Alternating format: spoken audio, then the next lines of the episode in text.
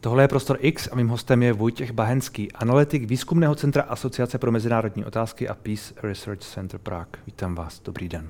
Dobrý den, děkuji za pozvání. Částečná mobilizace v Rusku, kterou vyhlásil Vladimír Putin včera ráno a dnes už nějakým způsobem probíhá, co to přesně znamená?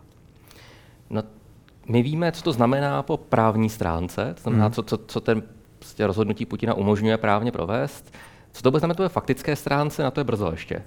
My víme samozřejmě, jako, co nám minister obrany ruský řekl, že to hmm. bude znamenat, tak jako velmi rámcově, a jestli se to jako dodrží, to je druhá otázka, si tak jak dlouho to bude trvat a jak úspěšný to bude. No. no já jsem slyšel, že pan Šojgu říkal, že ti, kteří budou uh, nějakým způsobem rekrutováni, dostanou trénink a tak dále. Zároveň dneska už jsem zaznamenal zprávy, že v některých regionálních oblastech uh, už oznamují temní zprávy, že ty lidi pošlou rovnou, bez tréninku někam na frontu. No, tak to je, to je případ toho, co nevíme. Eh, ono taky je možné, že někoho pošlou rovnou, někoho daj, někomu dají trénink. Jo? To hmm. jako těžko říct, ono to taky může být, jak jim to vyjde zrovna. Jo? jak jim to uh, vyjde? No, tak ono, Což je pro ty lidi trošku smutný, a, a, ne? No, tak to už tak ve válce bývá, no, hmm. pro, pro Rusko speciálně. Ale to, co je pro mě důležité si uvědomit, je, že třeba ta mobilizace, ona bude hodně mířit asi na ty, co odmítali nastoupit, nebo vlastně roztrhali vlastní jako smlouvy. A to jsou ti, co mají předchozí vojenskou zkušenost, hmm. byli v konfliktu, a jsou technicky jako bývalí členové zbrojních sil, a tak ti, co odmítli, tak teď už teď musí. Hmm. A samozřejmě otázka, z kolika z nich to eh, místo legálních jako odmítačů udělá nelegální jako dezertéry akorát, ale hmm. jestli se povede jako Rusko je dotlačit na tu frontu zpátky. A tihle třeba asi tolik další výcviku potřebovat nebudou. Pak je otázka samozřejmě, jako kdo další bude povoláván, kolik toho výcviku dopřejí a taky co s těma pak chtějí udělat nakonec v té válce, což je další otázka. Že hmm. jestli potřebují prostě jako lidi, co budou eh, v týlu hlídat dopravní cesty, zásobovací jako oblasti proti partizánům, tam toho výcviku v podstatě není potřeba zas tak moc. Jo, pokud budou chtít lidi, aby seděli v zákopech a, a jako hlídali ten kus fronty, teda aby tam nikdo nemohl projít, tak to taky jako nevyžaduje za stolik výcviku asi. Pokud byste toho chtěli stavit nějaké jako ofenzivní jednotky, to by chtělo fakt jako měsíce, ale, ale to si ani myslím, že možná není ta ambice. No. Hmm, takže, takže jim jde o co? No, myslím, že primárně jde o to jako zabránit dalšímu obdobnému průlomu, jaký se Ukrajincům povedl u Charkova. Hmm. Že to skutečně bylo do značné míry způsobené tím, že Rusové nemají, nemají dost těl, který by měli na takhle dlouhé frontě a nevyhnutelně někde prostě vznikne jako nějaký slabý místo fronty, kterého Ukrajina mohla využít tomu, aby byla ten průlom. A zároveň Rusko nemělo žádné rezervy v týlu, protože má málo lidí, který by ho potom zastavili, tedy někdy hloubě, v hloubce území ho odřízli. Hmm. A s tímhle skutečně tohle může pomoct, protože jako pokud... A to, to, to, co jste použil, to spojení, že neměli dostatek těl, Uh, to je vlastně docela přesné, protože tam jako je asi tedy, jak říkáte, na tu obranu vlastně jedno, jestli ten člověk je opravdu vycvičený v nějakém eh, jako detailnějším boji, anebo jestli tam prostě stojí s tím kulometem a tak nějak jako něco dělá. Jako jedno úplně asi ne, to je zase moc silný slovo, ale jako dá, dá, se toho základního efektu dosáhnout i s tím, že ty lidi moc vycvičený nejsou. No, samozřejmě vždycky je lepší mít ty jednotky jako hmm. jako vycvičený, jako koherentní, sehraný, s dobrým velením a tak dále, s dobrým vybavením, ale jako když není, tak není. No. Takže je to přiznání Ruska, že se nedaří? Určitě. Jako, a tak to probíhá tak jako kontinuálně takový postupný přiznávání, jako že se všechno jde podle plánu, ale ještě musíme ještě něco dalšího udělat. No. Hmm. Uh, dá se očekávat, co to v Rusku samotném způsobí, nebo už to vidíme? Tam já se k tomuhle strašně rád vyjadřuju, protože jsem specialista na válku, ne na Rusko. To znamená, že já jako do toho... Není to podobné v tuhle chvíli. No tak nějaký průnik tam je, ale, ale, ale jako už jenom tím, že ne, ne, nerozumím rusky, tak jako ten můj vhled do tohle je omezený. Hmm. Jo, tam asi, a, a, zase jako hodně záleží na tom, jak to bude vypadat nakonec. Jo, jestli skutečně teda budou chtít natlačit nějaký lidi, co odmítli službu zpátky, něco to způsobí, uvidíme, kolik jich bude těch lidí. Jo, teď se, hmm. ono se znamená, padlo to číslo 300 tisíc, který jako Bůh ví, jestli se na to dostanou kdy, že to je dlouho bude trvat případně, než na to číslo. Je možné, že, že to číslo bude daleko nižší. No, to jako záleží kdy. Ale jako vždycky, když, z teoretického pohledu mobilizace, ta mobilizace není důležitá jenom, kolik lidí zmobilizujete. Hmm. Důležitý je, jak rychle. No jo, to znamená, že v tomhle kontextu jako oni se tisíc můžou dostat, jako pokud si řekneme, že budou mít odvedených 300 tisíc na konci příštího roku, tak to asi jako může se stát samozřejmě, to jako není asi tak těžký. Jo. Hmm. A nemyslím si, že bychom do Vánoc viděli jako nových 300 tisíc ruských vojáků na frontě. Hmm. A ono možná ani tolik nepotřebují, ne? Na, na to, na to, ne, na to co, co jste řekl, že vlastně je ten jejich eh, hlavní problém na těch frontách, tak to se asi bavíme spíš jako o tisícovkách, možná no, jako nižších, desetitisíce, nižších desetitisíce. To, co je pro ně potenciálně důležitý, ale je, že oni samozřejmě nižší tisíce, desetitisíce jim umožní zaplátnout nějaký díry na frontě. Čím víc těch vojáků budou mít, tím více můžou ty vojáky ale rotovat z nějaké, hmm. nějaký čas na frontě, nějaký čas v týlu. Což hmm. v armádách je standardní, jako západní armády taky v Afganistánu, prostě ty lidi nasazený třeba 6 měsíců, a pak jeli domů, nějaký oddech, cvičení a tak dále. Ty vojáci nejsou schopni samozřejmě jako bojovat jako neomezeně dlouho na frontě. Hmm. Jo. A je to jedna z velkých výhod, kterou měla Ukrajina, tím, že měla více lidí, mohla tu vojáky nějakou dobu nechat na frontě, nějak pak je stáhnout. Měla lidi, které může mezi tím cvičit třeba během té války. Zatímco Rusko tuhle kapacitu úplně nemělo. To znamená, že Rusko v podstatě jako tam natlačilo každého, koho mohlo na tu frontu. A potom jsou ty jednotky vyčerpané prostě. No, to znamená, že teď ty jako povolání může umožnit to, že tam natlačí nový brance na tu frontu, aby to chvilku zadrželi, ty jednotky stahnou, nechají je odpočinout si, doplnějí novými lidma a pak je můžou znovu poslat na frontu. Takže to je stabilizace. My, já, si, já si upřímně myslím, že to je stabilizace. Že v tuhle chvíli jako není perspektiva na to, aby jako Rusko provedlo nějakou větší ofenzivu do, do, do zimy. Ale pak se vlastně zdá, že ta reakce, kterou to vlastně vyvolalo, je možná přehnaná. Já, já si myslím, že trošku jo. Já si myslím, že jako by zbytečně možná rychle reagujeme na to jako samotné provolání, teda toho hmm. něco se stalo. A i když vlastně moc zatím jako nevíme, eh, co z toho bude, a samozřejmě jako až za měsíc už budeme tak trochu jako vidět, co z toho bude, tak už zase asi nebude nikoho tolik zajímat. No. Na druhou stranu zítra uh, začínají ty, uh, respektive v pátek 23. začínají ty, ta referenda na jednotlivých údajně mají, teda kdo ví, jak to bude nakonec. Nicméně v těch uh, okupovaných oblastech mají začínat referenda, která nějakým způsobem uh, zřejmě rozhodnou tedy o tom, že Rusko bude chtít ta území anektovat. A už víme, že třeba dnes uh, bývalý prezident a premiér Medveděv řekl, že k obraně těchto anektovaných území Rusko použije všechny zbraňové prostředky, včetně jaderných. No, ale já bych Medvěděva tolik neposlouchal třeba. je to, to, ale, jako říká, že on je takový jako, on se, on se snaží být relevantní, tak ano. se snaží jako představovat se jako ten největší jestřáb ze střábů. Ale jako já, jsem, já jsem chtěl dodat, že vlastně no. z, z, z pana Medvěděva no. se stal ten nejostřejší eh, retoricky no nejostřejší tuška v ruském penále, řekl Ta, bych. No, ale která zároveň ale vlastně nic nerozhoduje, jo, což tak hmm. bych to přirovnal k nějakému tiskému mluvčímu, třeba českému. Někdy, ale, jo, ale má ale... to nějaký smysl možná, ne? Nebo má jako, no, tak jako smysl, že on právě tohle teď říká? No teď je otázka, jestli to má smysl pro Medvěděva, aby on se zviditelnil v Rusku, nebo jestli, jestli to má jestli smysl to je pro, pro ruské Rusko. publikum nebo pro, na, pro nás. No, pro ruský publikum to je určitě, podle mě to dokonce jako tak často se mluví v Rusku, že prostě ty lidi vlastně jako dělají nějaké provolání a snaží se tak jako trefit do toho, co oni si myslí, že by jako Putin chtěl, aby oni říkali. Mm-hmm. Ale není to zdaleka tak organizovaný, jak se občas myslíme. Jo. Ale jako samozřejmě ta, ta obava tady je. Ta obava toho, že pokud dojde k anexi, tak Rusko hmm. může začít potom jakoby tvrdit, teda, že teď už jako zbráníme vlastní území. No na druhou stranu uh, Vladimir Putin to v tom svém projevu, který zazněl včera ráno v souvislosti hmm. s tou částečnou mobilizací taky naznačil. Dokonce tam jedné zbraně jednou použil. Hmm. Uh, použil retoricky naštěstí, ale, ano, ano. ale jako jo, ale jo důvod, jakoby, to, co můžeme říct, že pokud Rusko má, pokud Putin má pocit, hmm. že ho nebereme dost vážně a že to jako ty hrozby nebereme úplně vážně, tak o tom bude dál mluvit. A on neví jako vnímá, teda, že mu zatím na tom se skáčem. Jo? A teď je těžký samozřejmě, jak to číst. Jo? Jestli to číst jako, že tam teda zdůrazňuje, že to skutečně jako myslí vážně, anebo jestli to je spíš jako retorický cvičení zase teda, aby hmm. jako by se snažil přesvědčit, že to myslí vážně.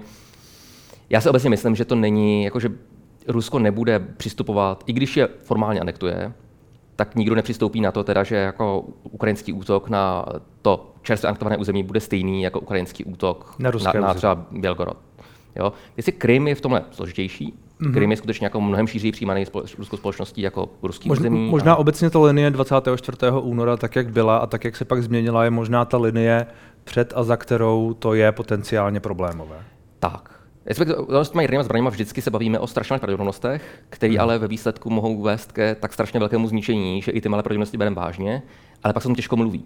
Jo, kdybych řekl, a teď si vymýšlím ty čísla úplně, ale prostě tak jako Krym 1%, tak bych řekl jako ten Donbass před 24. tak já nevím, třeba půl procenta. Hmm. Jo? A to anektovaný území. Šance jako, něčeho. Jo, ale to jakoby říkám, to čísla si vymýšlím. Jo? Spíš jako se snažím jenom jako vysvětlit, že tady, takhle malý čísla se už pak jako strašně špatně odhadují a porovnávají. Hmm. Jo? Myslím, že Krym pořád je ještě trochu něco jiného než ten jako Donbass před 24. A samozřejmě už ten Donbass před 24. by byl jako potenciální problém. Jo?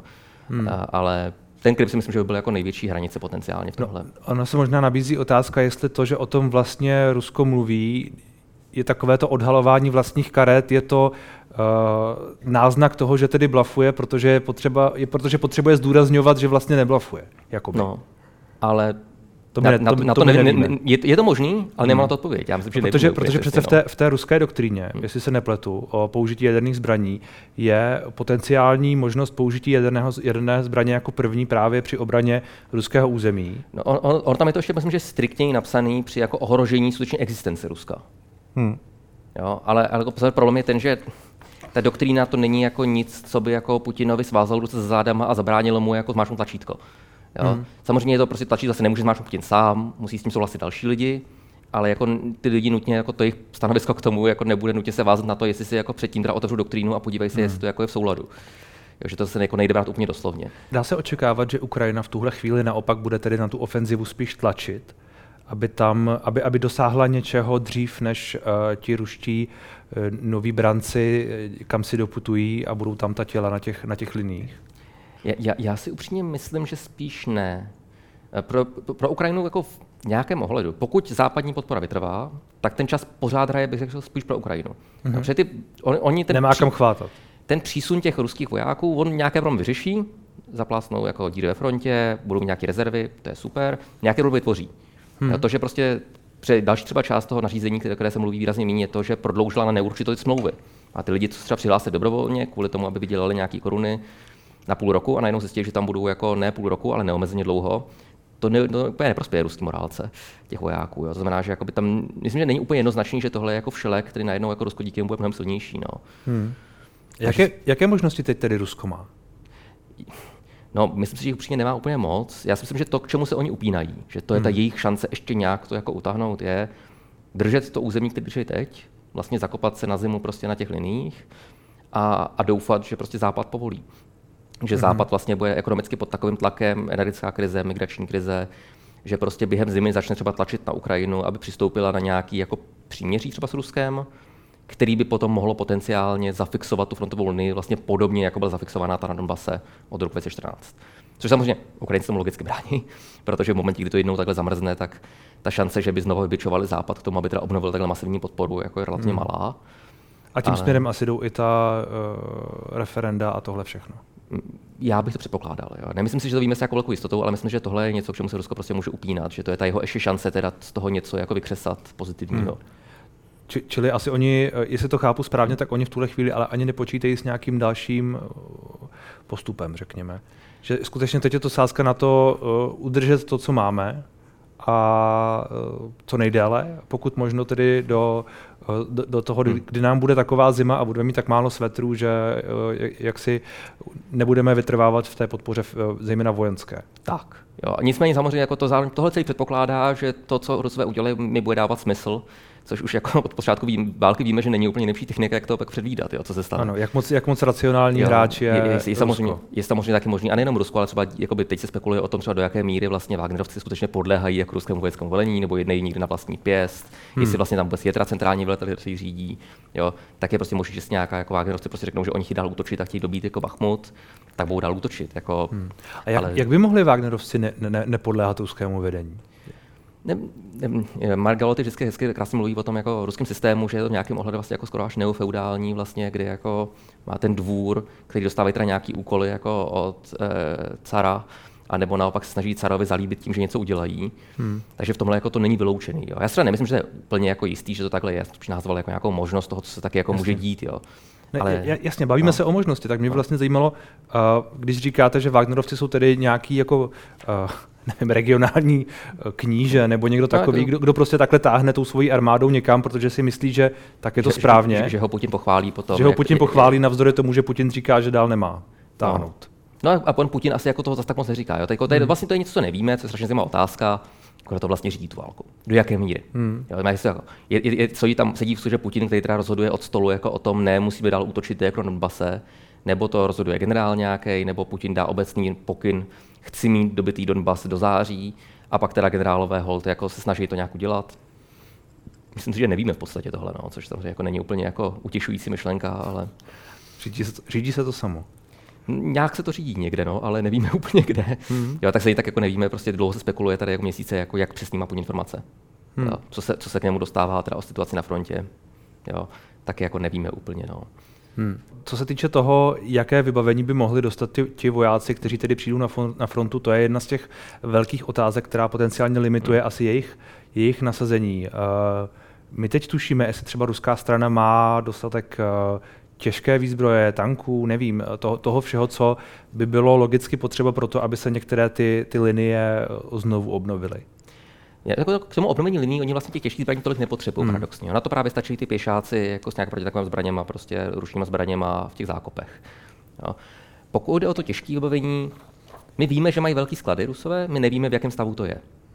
Jo, to znamená, že je, je, je to jako zrezlý vrak, který je vevnitř je vybrakovaný, protože se to vyndali náhradní díly jako na jiný zdroje, nebo to je jako funkční stroj, který stačí jako přeleštit, nastartovat a odjet s ním, nevíme úplně. Jo. Myslím si, že není obecně moc velká šance, že by z těch 300 000 vojáků byla nějaká skutečně jako mechanizovaná jako pěchota jako s, hmm. s tankovými praporama. Tam si ten potenciál tolik není. Jo, třeba ten třetí sbor, který teď cvičili v Molínu, ten měl poměrně slušnou moderní výzbroj, a zřejmě tam byly nějaké jako naděje ruské, že je použil třeba ofenzivně někdy, hmm. ale, ale nejevilo se, že by to jako bylo úplně jako reálné v tuhle chvíli, respektive když nasadili potom v té oblasti Charkova, tak se moc nevyznamenali s tou omezenou výzbrojím, který měli. Hmm. Takže myslím si, že spíš se bude jednat o jako lehčí jednotky, nebo budou mít starší bavení, starší jako jed, lehčí obrněná vozidla, jako MTLB a podobně. Hmm. Uh, ty jednotky, které ale Rusko má, hmm o kterých víme a jsou poměrně třeba kvalitní, nebo hmm. Eh, takové ty, hmm. uh, které ještě nebyly třeba tolik nasazené, tak to je něco, co ještě může nějakým způsobem změnit něco. O, těch nenasazených moc není už podle mě. Tam je jako hmm. jako fakt, a speciálně z těch vlastně jako, řekli bychom, elitních, jo, ty jako parašutické jednotky, námořní pěchota, těch vlastně, ty tam jsou byla většina nasazená a řada z nich právě utrpěla ty nejtěžší ztráty v těch prvních bojích. To byly ty úplně na začátku, ano. A třeba ty jako e, paradesantní jednotky vlastně u Kijeva utrpěly strašné ztráty. A samozřejmě tyhle jednotky se špatně jako obnovují, protože prostě ty hmm. pro, jako vojáky, kteří jsou minimálně strašně profesionální, mají zkušenosti, jsou motivovaní. Ne, to, to, tomu rozumím, já no. jsem vlastně mířil spíš, řekněme, k technice. Je otázkou, do jaké míry bude Rusko zasaženo sankcemi v tom ohledu, o kolik klesne sofistikovanost těch systémů. Hmm. Jo. A že jako, myslím, že se naivní si myslet, že Rusko nebude schopný vyrobit prostě větší objemy třeba tanků T-72B3 prostě, nebo podobným standardu. Uh, třeba budou mít horší optiku, asi budou, jo, nebo horší třeba komunikační systémy. Jo. Myslím, že není úplně dobrá naděje to myslet si, že jakoby tím, že jsme udělali sankce na Rusko, tak ten obranný hmm. průmysl najednou skolabuje a nevyrobí nic. Jo. Hmm. Samozřejmě každý průmysl země má prostě problémy obnovovat techniku v mířách, jaké má ztráty v této konvenční válce velké. Hmm. Jo.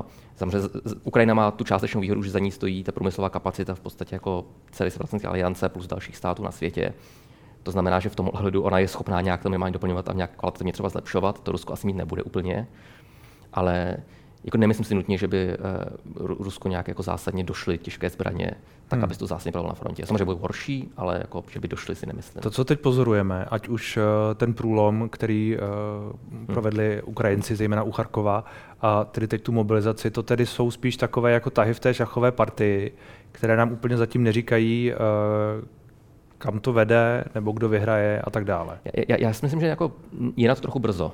Hmm. My můžeme jakoby říkat, tak teď to směřuje tak jako lehce, spíš to vypadá líp pro Ukrajinu, tak teď to pro Ukrajinu vypadá malinko hůř, než to vypadalo předtím, ale třeba zase to nevypadá o tolik líp pro Rusko. Po té, po té mobilizaci. Po té mobilizaci, tak prostě hmm. jako, určitě to protahuje tu válku, eh, určitě to snižuje šanci na to, že to Ukrajina dotáhne do vítěze na konce někdy jako brzo, nebo že by třeba zopakovala několikrát stejný průlom, jako provedla u Charkova.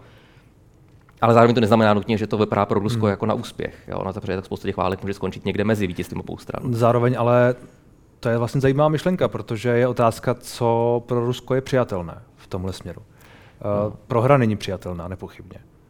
Tak to, to je právě otázka. To, jako, tohle je složitá otázka v tom, že díky, paradoxně díky tomu, že ruský režim silně kontroluje mediální prostředí v Rusku, tak by pro ně teoreticky vlastně mohly být mnohem spíše přijatelná prohra, kterou ono bude schopno doma prodat, protože hmm. kontroluje mediální prostor. Hmm. Jo. Co je pro Putina samotného přijatelný, v podstatě neumíme říct. Jo. Myslím si, že z toho budou muset vykřesat aspoň něco samozřejmě, jo, pozitivního, nějakým, něco, co udělali, uh, nebo minimálně nějaký velký mýtus o tom, jak byli zrazeni zevnitř, nebo jak byl Putin uh, sveden na cestí poradci, hmm. nebo jak celý Západ, a to už teď vlastně zaznívalo, to už se vlastně bojujeme s NATem, ano, ano. což Projeme po, proti celému tak, světu už v podstatě. Za druhou stranu tak na západě spousta představitelů říká, že vlastně jsou ve válce s Ruskem, tak potom jako ano, to ano. Ne, není se čemu divit. I, a vlastně i, jakoby, I ústy našich představitelů. Tak, to, tak. Jo, to znamená, že já myslím, že bychom si měli vzít, vzít tomhle nějaký jako kredit za to, že jako Ukrajina v té válce stále je díky nám. Hmm. Jo? Ale samozřejmě potom jako Rusko doma řekne, no my vlastně nebojujeme s Ukrajinou, my vlastně bojujeme tady s celým jako s Franskou aliancí a to pak jako hold se nedá nic dělat, že se to úplně nedaří. A má, a má, a má pravdu. A má ještě do nějaký míry jako pravdu. Já, já, to nemám rád, já to nemám rád, když to říkají naši a nemám rád, když to říká jako Putin. Co nemáte rád, když že, že jsme ve válce. Hmm. My jsme v konfliktu, ale, ale nejsme ve válce naštěstí zatím. Ale... Hmm. A proč to tedy naše říkají? No tak protože to mobilizuje společnost, protože to jako... Ze stejného důvodu jako ten Putin potom. jako... Dobře mě vedete, ne, v nějaký míře jo. Nějaký, je to prostě jako silný vyjádření, hmm. který těm lidem vlastně prokazuje tu vážnost té situace. Samozřejmě, a samozřejmě s jinými motivy, předpokládám, a, a tak dále. Není, není to vlastně, srovnatelné, ale je to podobné. Ono to je vlastně stejné, jako když vyhlašujeme válku chudobě, vyhlašujeme válku terorismu. Hmm. A akorát tady to je už jako relativně blíž k té reálné válce. A v tom vlastně použití toho slova. Ale je to prostě nějaký mobilizační nástroj, který jako zdůrazňuje tu vážnou situaci a ta situace je vážná, podle mě. Hmm. Na druhou stranu je otázka, jestli tahle, jestli tahle mobilizace na Rusy, jestli ji potřebují ještě v tuhle chvíli, jestli to vlastně funguje. Jestli třeba to, to že vidíme nějaké protesty, byť jako tak on, je ono, otázka to hodnotit. Ono to vysvětluje těm Rusům, jako když to jdeš tak báječně, tak proč potřebujeme další jako těla na frontě? Hmm. Jo, protože jako samozřejmě by se Rusové ptali, tak pokud my jsme tady jako vel, velmoc, velký stát eh, s obrovskou armádou, a tady jsme nám říkali, že teda Ukrajina je vlastně jako rozpadlý, ztrátovaný fašisty, který ne, nefunguje, tak proč jsme ještě neporazili? Jo, což, což pro Putina tohle je jako jednoduché vysvětlení. Jako, no my vlastně, hmm. když nebojujeme s Ukrajinou, a může to nějak pomoct obhájit vlastně tu mobilizaci, byť samozřejmě jako s jakou míru úspěchu těžko říct. No. Hmm. Já vím, že to asi není vaše expertíza, nicméně to, jestli Vladimir Putin, už jsem zaznamenal hmm. spekulace uh, před tím projevem, když se tak jako oddaloval a tak dále, jak už tam dochází k nějakému předání moci, uh, Patrušev mladší se chystá být prezidentem a tak dále, kroutíte hlavou. Rozumím, ale vlastně to, že Vladimir Putin a jeho pozice je ohrožená v tuhle chvíli, je, je potenciální i vysvětlení toho, co se děje?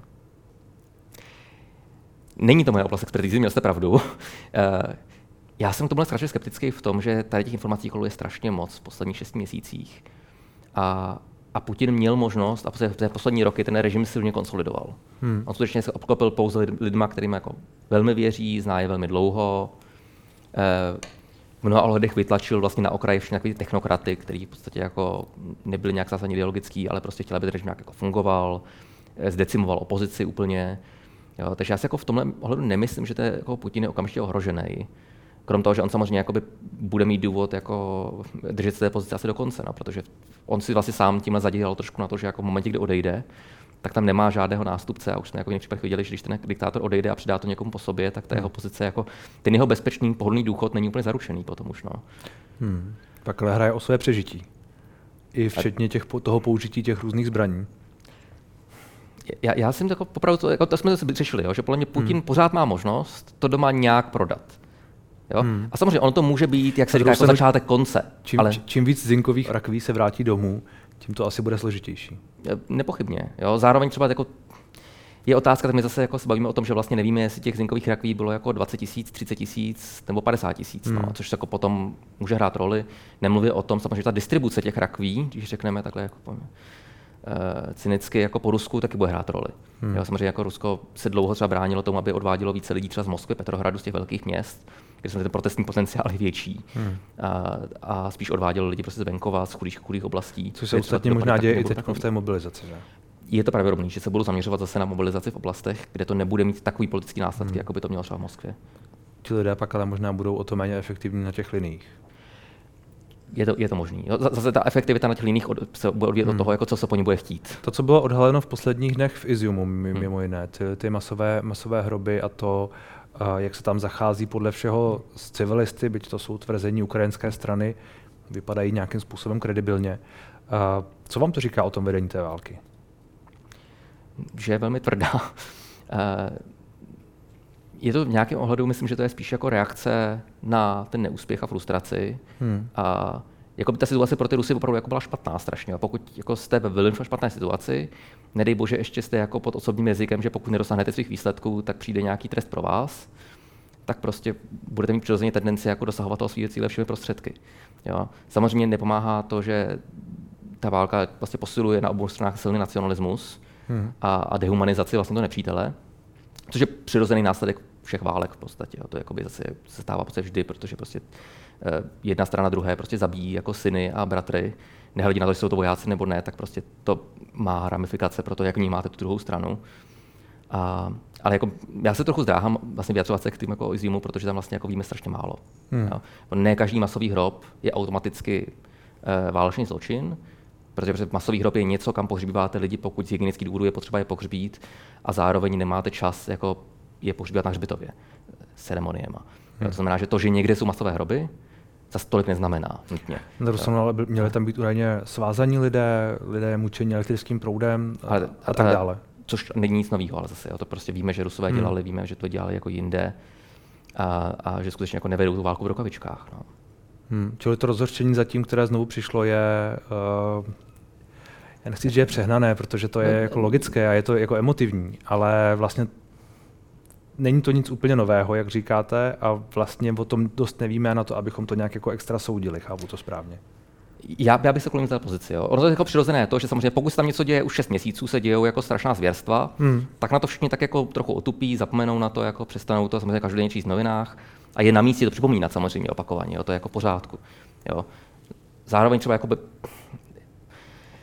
no, jako nejsem úplně přesvědčený, že tohle je jako zase jako další úroveň třeba, nebo jako, hmm. že, že, to je jakoby, jsou to větší zvěrstva, nebo jako dramaticky větším rozsahu, než o kterých jsme se mohli bavit, pokud jde o Mariupol, o Buču a další. Hmm. Nicméně to je, to je, co to je pořád a je opakovaně řekněme potvrzení toho, co jsme viděli třeba v té Buči a, a tak dále, což to nějak jako nezlehčujeme, hmm. jenom aby... Ono, ono část, část to také může být daná tím, že Rusko vlastně, ono to je částečně protipartizánská válka pro Rusko. Hmm. Hmm. A, a samozřejmě to, že řada Ukrajinců je ochotná riskovat život eh, proto, aby dělala nějaké partizánské akce v týlu, aby reportovala pohyby ruské armády, tak Rusům tu situaci strašně komplikuje. Přitom má tak to Západ ví taky jako z Afganistánu, Iráku, že tady ta válka vlastně proti jako těm partizánům nebo jako povstalcům je strašně těžká. Hmm. A, ale samozřejmě Rusko jako na rozdíl od Západu nemá ty zábrany, aby jako jednalo s těma lidmi extrémně tvrdě. Což ostatně víme zase třeba z jeho jako z ruské metod potlačování povstání v Afganistánu nebo v Čečně, hmm. kde to byly skutečně jako extrémně tvrdé metody, jako cílené zabíjení, zatýkání a tak dále. Ono mimochodem je vlastně možná zajímavé, nebo nevím, jestli to je zajímavé pro vás, že uh, ta mobilizace, která teď probíhá, byť je částečná a byť vlastně není tak, uh, tak velkou, velkou událostí možná, je vlastně první mobilizací po druhé světové válce, je to tak? Pro Rusko ano, globálně si nemyslím, ale, ale pro Myslím Rusko pro Rusko. Pro Rusko, pro Rusko. ano. Uh, že vlastně ani v Afghánistánu, ani nikde jinde k tomu nebylo z jejich strany potřeba uh, přistoupit. Tak, a, no, to jsou jiné, jiné typy na, na, na, taky to nebylo Rusko. V Afghánistánu hmm. válčil Sovětský svaz.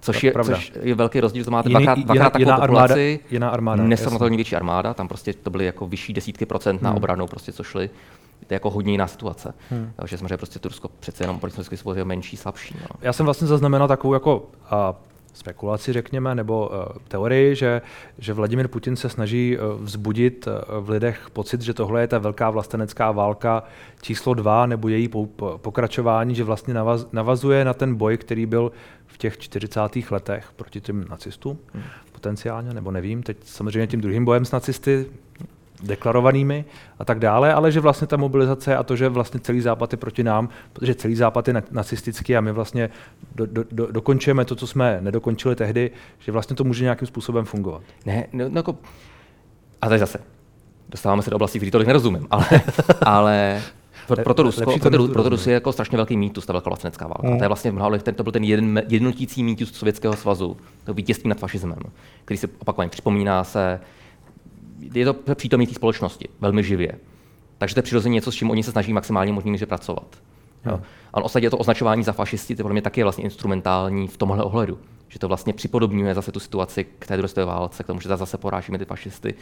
Ano, občas Oni ty Rusové sami vlastně tu definici fašistů už mají takovou, jako že fašista je někdo, kdo potlačuje práva někoho jiného a tedy vlastně jako když potlačují práva. To Rusů. myslím, že nejenom Rusové, ale no. já myslím, že, že i u nás už na, na mnoha úrovních se s, tím, s těmi pojmy. Tak ono, jak se jako je to, čím vypetější ta situace, ano. tím jednodušší jako je sahnout po něčem skutečně jako silným vyjádření. A ostatně jako pokud prostě máte pocit, že na tom vysí tady demokratické uspořádání nebo budoucnost Ruska, prostě tak potom nemáte moc zábrany, jako trochu si neupravit tu pravdu. No. Hmm, hmm. Co tedy čekat od dalších uh, týdnů, řekněme? Prediktivní otázky miluju. Uh, já si upřímně myslím, že jako toho nebude vlastně moc třeba v týdnech. Hmm. No, že skutečně jako to, co se bude dít, teda je, že postupně budou odváděni nějací lidé v Rusku. Uvidíme, kdo to bude. Asi to možná ještě v horizontu týdnu ani nebudeme vědět. Hmm. Jo. A nějací z nich asi projdou nějaký výcvikem, nějací možná budou posláni rovnou. Osobně bych typnul, protože třeba ti, co odmítli službu, nebo už třeba na Ukrajině bojovali, tak vrátili se a odmítli službu, tak ty tam budou možná rovnou. Hmm. Jo. Další třeba dostanou výcvik, nebo další možná můžou, můžou povolat doktory třeba prostě do nemocnic. Jo. A to není nic tohle nutně není něco, co bychom viděli na bojišti. To je jako, jo, třeba může, může se stát, že v příštích týdnech měla proběhnout další ukrajinská ofenziva a kvůli tomu neproběhne, ale nebudeme vědět, že to je kvůli tomu, protože jsme to nevěděli, že měla být ukrajinská ofenziva. Jo. Já myslím, že ty linie, a teď teda říkám něco, co jsem říkal i před ukrajinskou ofenzivou Charkova, ale já si to zopakuju, eh, když tak se bude se plést, já si myslím, že to bude spíš statický. Myslím, že hmm. budou nějak pomalu možná dále Ukrajinci postupovat u Chersonu pravděpodobně. A tam skutečně myslím, že jako oni se snaží nějak etablovat tu linii na tom Dněpru a vytlačit skutečně jako Rusy z té západní strany toho Dněpru. Ale jinak si myslím, že jako zásadní velké ofenzivy ani na jedné straně už jako neproběhnou letos, možná do zimy. No. Hmm. Tak uvidíme, jestli se budete plést. Děkuji za rozhovor. Děkuji. Díky za pozvání.